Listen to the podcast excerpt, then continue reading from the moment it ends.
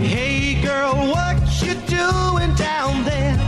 Dancing alone every night while I live right above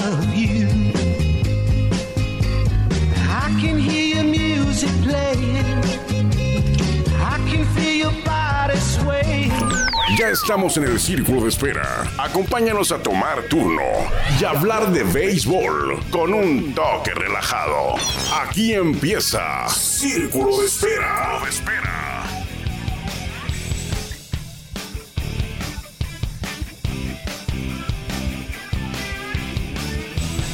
¿Qué tal? Muy buenas tardes, bienvenidos todos a Círculo de Espera Radio. Muchas gracias a Jorge Niebla, el Caifán, por la introducción, la mejor voz de un estadio de béisbol, una voz potente, la de Jorge Niebla, el Caifán, y tenemos el privilegio de que sea él el encargado de abrir la puerta de este espacio. Agradecimiento a usted por permitirnos a nosotros que lo acompañemos a hablar de béisbol en esta tarde de martes calurosa. Bueno, no sé si estuvo más caluroso ayer o ahora, pero bueno, es 25, es martes 25 de julio del 2023. Estamos transmitiendo en vivo, así lo hacemos todos los días a través de, bueno, no todos los días, de lunes a viernes, mejor dicho, eh, a través de la número uno, la 104.9 FM en Tijuana, en vivo, la casa oficial de los toros de Tijuana, que por cierto, ayer perdieron otra vez los toros de Tijuana, pero ya hablaremos más adelante del duelo de lunes y eh, la jornada de hoy, martes, de Toros de Tijuana que están en la carretera, pero los puede usted escuchar aquí, los puede usted escuchar aquí, perdón, a través de esta misma frecuencia, como le decía, es la casa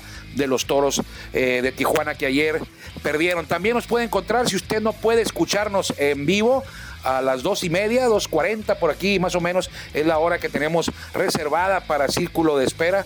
Eh, nos puede encontrar también en Spotify como podcast ahí, que es este mismo programa de radio, pero ahí en Spotify lo puede usted disfrutar en cualquier momento y en cualquier lugar. Esta edición del el 24 de julio del 2023, que hoy cumple años. Por cierto, hablando de 24, de 25, perdón, hoy es 25 de julio, ayer cumplió años Barry Bonds. Eh, fue su cumpleaños 58, creo más o menos. Y hoy cumpleaños, entre otros, Javier Vázquez, eh, aquel pitcher puertorriqueño, boricua. Recuerdo con los, con los Expos de Montreal, ahí inició su carrera. También eh, Duke, Doug Drabeck, aquel lanzador con Piratas de Pittsburgh, también lo recuerdo ahí. Jugó en otros equipos también, creo. Y el que más destaco el día de hoy es Billy Wagner.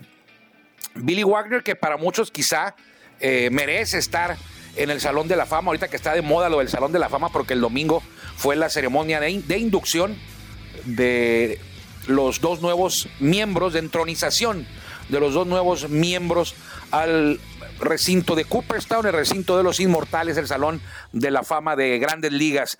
Ah, ingresaron Fred McGriff y Scott Rowland. Y para muchos, el caso de Billy Wagner, que creo que sigue en la boleta, Billy Wagner todavía, eh, tiene mucho respaldo de, de algunas personas porque Billy Wagner tuvo una carrera de 422 juegos salvados y una efectividad de 200 de 2.31, perdón, a lo largo de 16 temporadas que dividió en, bueno, no, uno fue todo con Houston, fueron nueve con los Astros de Houston, ahí empezó su carrera en el 97, y luego vinieron eh, temporadas con los Phillies de Filadelfia, con los Mets eh, de Nueva York, con los Medias Rojas de Boston, pero ya estaba de salida, de hecho con Medias Rojas de Boston no tiene, ningún, no tiene ningún rescate. Y con Atlanta, su última temporada fue en 2010 y fue al juego de estrellas y rescató 37 juegos y se retiró.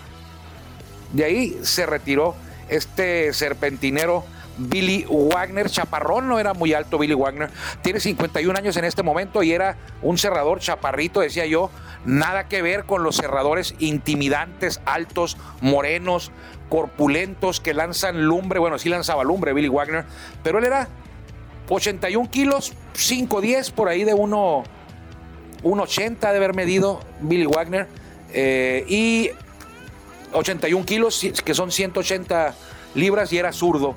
Billy Wagner y tuvo el tiempo para salvar 422 juegos. Para muchos tiene todavía, tiene méritos suficientes para el Salón de la Fama. Eh, hablando del Salón de la fama. Qué bueno que, que toqué el tema antes de empezar, antes de ir con los toros. Este, el domingo ingresaron, fue la ceremonia de entronización de ingreso oficial al Salón de la Fama allá en Cooperstown, New York. Así se llama el municipio, la ciudad donde se encuentra este recinto de los inmortales. Eh, fue el día de Fred McGriff y Scott Rowland. Yo recuerdo que en otras ocasiones, en otras ceremonias, por ejemplo, la de David Ortiz, cuando ingresó David Ortiz, creo que fue el año pasado o el antepasado, más de 30 mil personas, 35 personas se dieron cita para presenciar, para ser testigos de la ceremonia de inducción del Big Papi. Pues para hacer un comparativo, el domingo en Cooperstown había por ahí unos 10 mil aficionados, que son muchos también, pero nada que ver con la, con la convocatoria que tuvo el Big Papi, por mencionar alguno eh, de los que me acuerdo, que estaba abarrotado el lugar, y el domingo antier pues nada que ver con lo que ocurrió en la inducción del David Ortiz. Y eso es para que se dé una idea de la popularidad que a lo mejor tenían o tienen todavía tanto Fred McGriff como Scott Rowland. A mí no me gusta decir quién merece o quién no merece. Sencillamente lo que yo hago, doy mi opinión y me pongo como miembro del comité elector Malayón, ojalá, ni del comité elector del Salón de la Fama del Béisbol Mexicano soy. Entonces, pues en mis sueños, como ahorita, me pongo en los zapatos de alguno de los miembros del comité elector de grandes ligas y decido yo, viendo las estadísticas, si merecen o no merecen, según mi punto de vista, el de ustedes es muy respetable, igual que el mío, puede estar de acuerdo conmigo o no, yo no soy dueño de la verdad absoluta. Sin embargo, pues años viendo el béisbol, ah, con detenimiento, con mucho detenimiento, décadas analizando estadísticas todos los días, porque yo me duermo en la madrugada checando estadísticas de grandes ligas y del béisbol mexicano, en la Liga Mexicana de Béisbol, sobre todo los mexicanos que están en las grandes ligas, que ayer no les fue nada bien a los mexicanos. Bueno, Giovanni Gallegos ganó, ayer, lanzó una entrada un tercio sin permitir carrera para que Cardenales ganara, y él estuvo lanzando cuando su equipo le dio la vuelta a la pizarra y se llevó la victoria. Giovanni Gallegos, que a veces nos da una de cal y a veces una de arena. Ya lleva varias buenas Giovanni Gallegos. Le ha ido bien, pero también a veces no sale en su día. Pero bueno, Giovanni Gallegos lanzó ayer, también jugó Joy Meneses, eh, Alejandro Kirk, eh, Ramón Urias también vieron acción ayer en Grandes Ligas. Por ahí Kirk, una anotada, una, un, hit. Eh, Meneses creo que también conectó un imparable o recibió una base por bolas, creo. Y Ramón Urias se fue en blanco. Ayer perdieron los toros, perdieron los padres. Eh, si usted le va a los Dodgers, pues también. Eh, sí perdieron, ¿no? Sí, creo que sí, iba perdiendo en la entrada en extra innings por ahí de 6 a 3 o 7 a 3 en la entrada número 10. Entonces lo más probable, creo que sí, sí perdieron. No revisé, después le apagué. Le apagué, lo dejé ahí y ya no, ya no le seguí viendo al juego de los. Qué pésimo bullpen hemos traído este año. Sin embargo, vamos en primer lugar, ¿eh? Los Dodgers van en primer lugar eh, de la División Oeste de la Liga Nacional. Pues bueno, regresando al tema de grandes ligas, si hubiera yo podido votar eh, para esta inducción, quizá le hubiera dado el voto, aunque hay que recordar que Fred McGriff ingresó por el comité de veteranos, el eh, comité de época se llama ahora. Y Scott Rowland lo hizo por el, sistema, por la, por, la, por la vía tradicional que es la de los periodistas. Pero vamos a pensar que yo voy a votar por ellos. Yo sí hubiera votado por Fred McGriff, que por cierto Fred McGriff va a ingresar, bueno, ya ingresó antier al Salón de la Fama y lo hizo sin los colores y sin el logo y sin el escudo de ningún equipo. Él jugó con Toronto, él jugó con eh, Padres, él jugó con Bravos de Atlanta también. De hecho, fue más conocido con los Bravos, quizá porque ganó la Serie Mundial. Eh, jugó con los Mantarrayas, Devil Rays, con los Cachorros y también con los Doyers. Pero sí fue más récord. Bueno, aquí en Tijuana lo recordamos porque está cerca de San Diego y ahí jugó con Padres, ¿no? Pero él no estuvo, por ejemplo, en el 94 cuando Padres llegó a la Serie Mundial. Ya se había ido él a los Bravos de Atlanta. De hecho, los Padres lo, eliminan a él cuando Padres eliminó a los Bravos.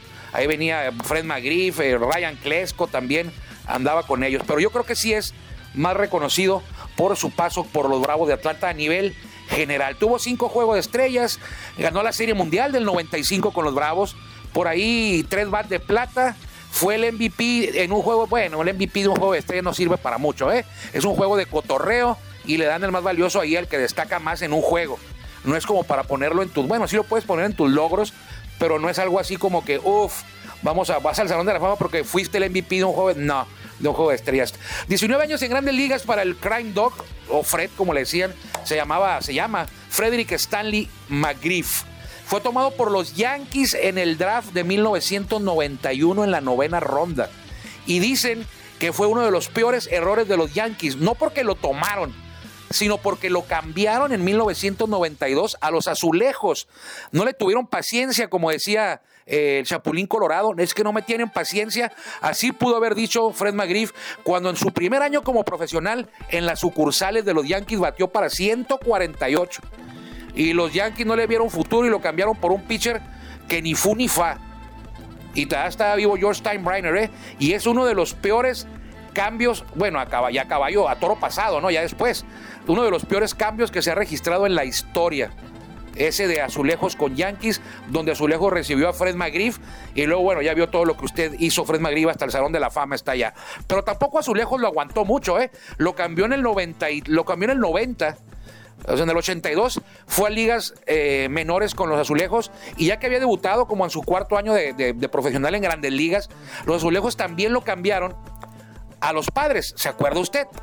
Llegó a los padres Tony Fernández y llegó a los padres Fred McGriff y se fueron a Toronto Roberto Alomar y Joe Carter. Y luego fueron campeones de la Serie Mundial, ¿no? Y luego McGriff sale de los padres y fue campeón de la Serie Mundial también. Bueno, él lo van a decir que ando tirando a los padres, pero así ocurre. Se van de los padres y quedan campeones. Ya después eh, llegarían los Bravos, como le decía.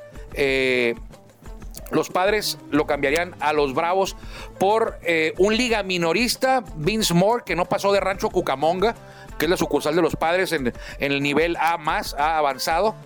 los, los, padres lo mandaron a Atlanta y recibieron a Vince Moore, a Donnie Elliott, que ni quién sabe quién sería, y Melvin Nieves. Bueno, Melvin Nieves fue lo más destacado, pero tampoco hizo mucho. Eso fue lo que recibió Padres a cambio de Fred McGriff, que luego hizo campeones.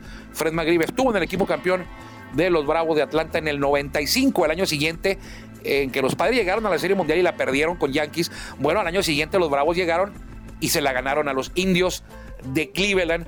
Eh, los padres recibieron, en serio, eh, Vince Moore nunca llegó a ligas mayores, lo más que jugó fue en Rancho Cucamonga, ahí con, con los Quakes o con los, el Storm de Lake Elsinore, ¿verdad? Sí, con los Quakes, que en ese tiempo eran sucursal de los padres de San Diego.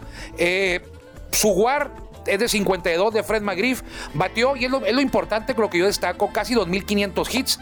Le faltaron 7 cuadrangulares para los 500. Cuando usted habla de grandes ligas, y si le dicen, este jugador batió arriba de 500 hits, dice Palomita, Salón de la Fama. ¿Cuántos batió? 350 jonrones. No, él no. Pero Fred McGriff, oiga, usted le faltaron 7. 493 cuadrangulares. 1550 producidas. Y 1349 carreras anotadas. Agréguele usted lo, que ya le decía, 2490 hits.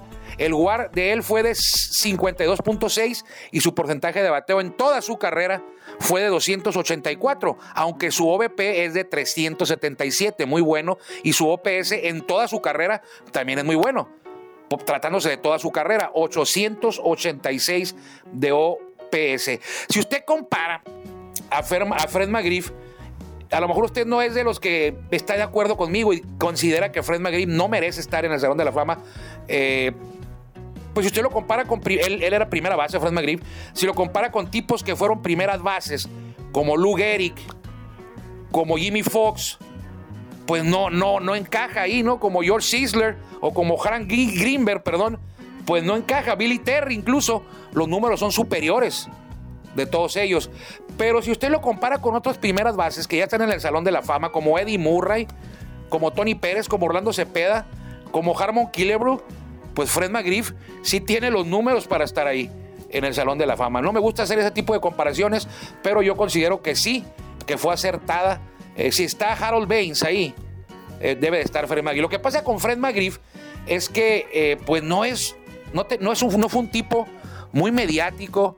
No fue un tipo mal encarado, pero tampoco fue un tipo que, que, que, que estuviera siempre sonriendo, que estuvieran entrevistas, que estuviera en comerciales de televisión, porque no era su personalidad. Así era un tipo serio, serio, dedicado a su deporte, lo practicaba de, con todo profesionalismo, y, pero no era tampoco un un tipo como aquel de, ¿cómo se llamaba? El de Albert Bell, por ejemplo, el de Indio. Él no llegó al Salón de la Fama, pero no era a ese extremo. Sencillamente era un tipo callado que hacía el trabajo y lo hizo muy bien durante casi dos décadas que estuvo en la Liga. Yo si hubiera eh, votado por él. El guarde él quizás muy bajo porque, por ejemplo, no tuvo ningún guante de oro en su carrera, pero también cuando él jugó las primeras bases que estaban en su momento, pues estaba Mark Grace, estaba JT Snow, estaba Jet Bowell, Will Clark. Eh, Mattingly, cuando jugó con Azulejos, estaba Mattingly con los Yankees. Eh, Todd Helton también le tocó eh, que ganaran guantes de oro cuando estaba Fred McGriff jugando en grandes ligas. Entonces, pues estaba complicado. Le tocaron puros guantes de, guantes de oro, puros jugadores en primera que eran, fueron muy buenos, sobre todo Snow, Mark Grace, Todd Helton, Mattingly. nunca fue el MVP. Nunca fue el mejor jugador en una temporada. Y eso no me gusta a mí, ¿eh? ¿Cómo puede ser Salón de la Fama si nunca fuiste el mejor jugador en una temporada?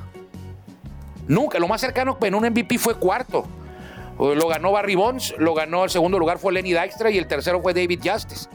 Y él fue cuarto en el 93, cuando estuvo con Padres y luego lo cambiaron a Bravos. Dividió la temporada ese año. Los Padres lo cambiaron a Fred McGriff y ahí fue cuarto en MVP Fred McGriff, pero nunca fue cuarto. Sí lideró eh, estadísticas eh, interesantes, como, como fue líder de cuadrangulares varias temporadas en grandes ligas, o sea, sí fue el mejor en algo, en alguna ocasión durante su carrera, pero a mí siempre, eh, pues me hace ruido, ¿no? Que, que quieras estar en el Salón de la Fama y en tu carrera nunca hayas sido el mejor jugador un año. Hay varios, ¿eh? Hay varios, por ejemplo, Nolan Ryan está en el Salón de la Fama, pero nunca fue Cy Young. Cy es el premio al mejor pitcher, al pitcher del año. Y Nolan Ryan nunca ganó uno. Tiró siete sin hit ni carrera. Estará en el Salón de la Fama, 5 mil eh, ponches, 300 eh, ganados. O, tiene todos los números. Todos. Pero nunca fue Cy. Y ya revisé y nunca fue Cy. No se lo robaron nunca. Nunca fue el mejor. Siempre hubo alguien. Incluso Fernando Valenzuela le tumbó uno, ¿eh? Pero bueno, de acuerdo, eh, creo que está en la línea Fred McGriff. Yo le hubiera dado el voto, yo hubiera votado por él. Me caía bien a mí también. Y eso también, eh, los periodistas también tienen su, sus ¿eh? Y también votan cuando está muy parejo. Dices, bueno, está parejo, pero, pero el tipo me caía mal. O el tipo, no sé, no me dio una entrevista a lo mejor alguna vez. Puede, puede alguno pensar así. Debe de ser uno profesional y eliminar todo eso, pero a veces no se puede, ¿no? Cuando está alguien en la línea, dices, no, no, no va como yo no votaría por Todd Helton. Y yo no hubiera votado por Scott Rowland, que también el domingo ingresó. Ya le decía, Fred McGriff tuvo su oportunidad con la prensa y nunca, nunca ingresó. A Fred McGriff lo ingresaron el comité de épocas, que está compuesto por 12 personas o 16, 16. Eh, necesitas 12 votos y son 16. Entre ex peloteros, ex manejadores, directivos o manejadores actuales, eh, un miembro de la prensa. Entonces, pues son jugadores que por lo regular tú participaste con ellos. Eh, puede que esté Greg Maddux ahí, o si Smith en ese comité. Entonces ahí son un poco más benévolos. Pero aún así, no ingresaron ni, ni, Roger Clemens, ni, ni Barry. Todos los del tema de los esteroides no han ingresado. Las sustancias prohibidas no han ingresado. Yo no hubiera votado por Fred McGriff, sí, por Scott Rowland, no. Por él creo que no hubiera votado y por principio de cuenta le voy a decir porque los tengo apuntados sus números. 2000 hits, 2077. Cuando alguien le dice Salón de la Fama, batió 3000 hits, uno automáticamente dice adelante. 3000 hits, adelante. Pero Roller batió 2000. 2077. Cuando alguien le dice a usted, este jugador pegó 500 cuadrangulares, adelante Salón de la Fama. 400, más no, 400 no pero que alguien que haya pegado 316 cuadrangulares, mm, creo que no. Produjo 1280 carreras y anotó 1200. Su mejor como MVP fue en 2004 cuando quedó cuarto abajo de Barry Bonds, de Adrián Beltré y de Arbel Pujols. Este tipo, Scott Rollins, que jugó también en varios equipos, eh, Phillies, Cardenales, Rojos, Azulejos, eh, su WAR es de 70.1 mucho más alto que McGriff. ¿Cómo puede ser más alto que McGriff? 70.1 el WAR de Rowland. Si McGriff lo supera por bastante en las estadísticas, por bastante. Hasta en porcentaje de bateo, hasta en OPS y en OVP. En todo lo supera, sobre todo en hits cuadrangulares y producidas por bastante. ¿Cuál es la clave de Scott Rowland? Que fue un gran fildeador. En sus 17 temporadas destacó enormidades con el guante. Eh, eso, eso, también cuenta a la hora del WAR. El WAR es para el paquete completo. ¿Cuántos triunfos significas tú sobre un reemplazo? Sobre un jugador de reemplazo regular, de banca. ¿Cuántos triunfos aportas tú? Y lo, de Rollins fueron 70.1. Los de Fred McGriff por ahí de 52. Pero eh, bueno, fue novato del año en el 97 ese año que estuvieron Vladimir Guerrero, Tony Womack y Andrew Jones. Fue siete juegos de estrellas, ganó la Serie Mundial del 2006, ocho guantes de oro ganó. La Serie Mundial la ganó con Cardenales en 2006. Ocho guantes de oro, un bat de plata, eh, pero igual que McGriff. Nunca fue el mejor jugador en una temporada. Es más, nunca fue el mejor jugador en una temporada, ni en su equipo, yo creo, ¿eh? porque estuvo en equipos donde andaban caballos como Albert Pujols con los Cardenales. Nunca fue el mejor en una temporada en nada. Nunca lideró una estadística importante ofensiva. Scott Rowland, en ninguna. O sea, nunca dominó una estadística en toda su carrera, en ninguna temporada. Nunca fue el mejor jugador en una temporada, ni de su equipo, yo creo. Eh, pocas veces yo creo de su equipo habrá sido. Eh, solamente en tres ocasiones lideró algo y no fueron estadísticas muy importantes. Eh, y no hay. ¿Usted se acuerda de Scott Rowland que diga, a ver, ¿Se acuerda usted luego, luego cuando le mencionan Scott una, una imagen de él? No sé, a, la Derek Jeter, a, la Kiri Gibson, que Kiri Gibson no está en el Salón de la Fama, pero nos acordamos de él con ese cuadrangular a Dennis Eckersley. De Scott no hay nada. Ni de Fred McGriff tampoco. Pero Fred McGriff tiene los números. Y Scott no los tiene. Quizá nos estamos haciendo viejos nosotros, un servidor, y ya lo que importa es no el 3.000 hits, no el 500 cuadrangulares, no el del 2.000 producidas, sino otras cosas. El guante de oro ganó 8, eso puede ser quizá. Pero bueno, está en el Salón de la Fama ya, yo no, yo no hubiera votado por él. Eh, no es necesario a veces que ingresen, ¿eh? ha habido años en los que no ingresa nadie. No es ingresar por ingresar. Y yo no veo cómo se puede atrever Scott Rowland a sentarse en una misma mesa a comer con Albert Pujols, con Derek Jeter, con Tony Wynn en paz descanse, con George Brett, con Paul Molitor, con Mickey Mantle, con Babe Ruth.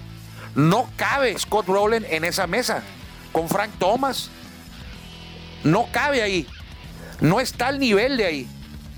O sea, eso es lo que le quiero a usted decir. Es el salón de la fama. No es el salón de los jugadores muy buenos. Ni de los excelentes. Son de los extraordinarios el Salón de la Fama. No podemos abaratar, abaratar el Salón de la Fama con tipos como Eddie Murray, como Harold Baines, como Scott Rowland. Y casi estoy seguro que el próximo año me van a ingresar por ahí a Todd Helton, ¿verdad? Me lo van a ingresar. Si ya ingresó Scott Rowland, y en eso no se trata, no se trata de decir, ah, pues si ya, ya ingresó Harold Baines, si ya ingresó Eddie Murray, si ya ingresó Scott Rowland, bueno, pues bienvenido sea ahora eh, Todd Helton. No, el año que entra estará por ahí Esteban Beltré en la lista. Esteban Beltré va a estar en la más. Ahorita, ahorita vamos, voy a revisar, voy a buscarla, porque por aquí la debo de tener. Porque hoy, es, hoy no, es que se haya anunciado, pero hoy la vi, la lista, y la guardé en la, en la, mañana y dije al ratito, la, aquí está. ¿Quiénes van a ingresar por primera vez a la boleta que, para la que tendrán a disposición los periodistas? Esteban Beltré, él debe de entrar. Esteban Beltré. No era de mis jugadores favoritos, pero debe entrar. Adrián González. Será mexicano Adrián González y discúlpenme mucho, pero no tiene los números. No empecemos como con Fernando Valenzuela, que tampoco tiene los números. Adrián González no tiene nada que hacer en el Salón de la Fama del béisbol de grandes ligas. En el del béisbol mexicano, bienvenido sea, pero en el de grandes ligas no, no, no va por ahí, ¿eh? No va por ahí. No, no, no nos pongamos la bandera y nos tiremos del, castillo de Chapultepec con Adrián González. No va por ahí, ni con Fernando, jamás. Jamás en la vida, a menos que pase algo extraordinario y que Fernando se le, se le ingrese al Salón de la Fama por otro tema diferente a, su, a sus estadísticas. Joe Mauer tampoco al Salón de la Fama. Chase Utley tampoco, ni David Wright. Nada. Queda por ahí de los que van a seguir en la boleta y que pueden ingresar. Carlos Beltrán, Todd Helton, Andrew Jones, Manny Ramírez, Billy Wagner, Gary Sheffield y Alex Rodríguez. Alex Rodríguez no va a entrar por lo que todos conocemos. Si no entró, si no Kurt Schilling, ni Roger Clemens, ni Mark Maguire, ni Sammy Sosa, ni Barry Bonds, mucho menos va a entrar Alex Rodríguez. ¿eh?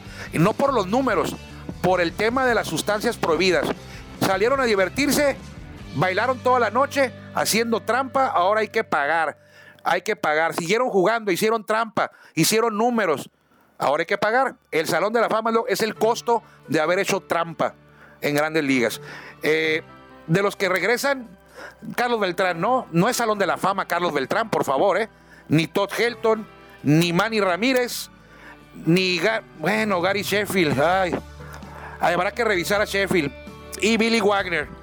De esos yo votaría por Billy Wagner y por Adrián Beltré. Adrián no, John Bauer no, Chase Utley no y David Bright no. Eso es para el Salón de la Fama de la siguiente eh, elección que es por ahí en diciembre, se van a conocer en enero del 2024 y ingresan por ahí en julio, como acaba de ocurrir con Fred McGriff y Chase Utley. Ya lo pudimos hablar de los toros. Hoy juegan los toros a las cinco y media, horario de Tijuana, porque van a jugar en Nuevo Laredo. Ahí el uso horario es dos horas de diferencia con Tijuana. Cuídense mucho, que le vaya bien.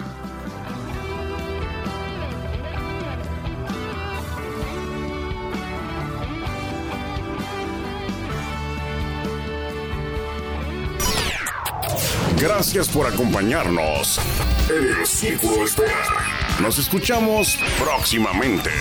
Círculo de Espera.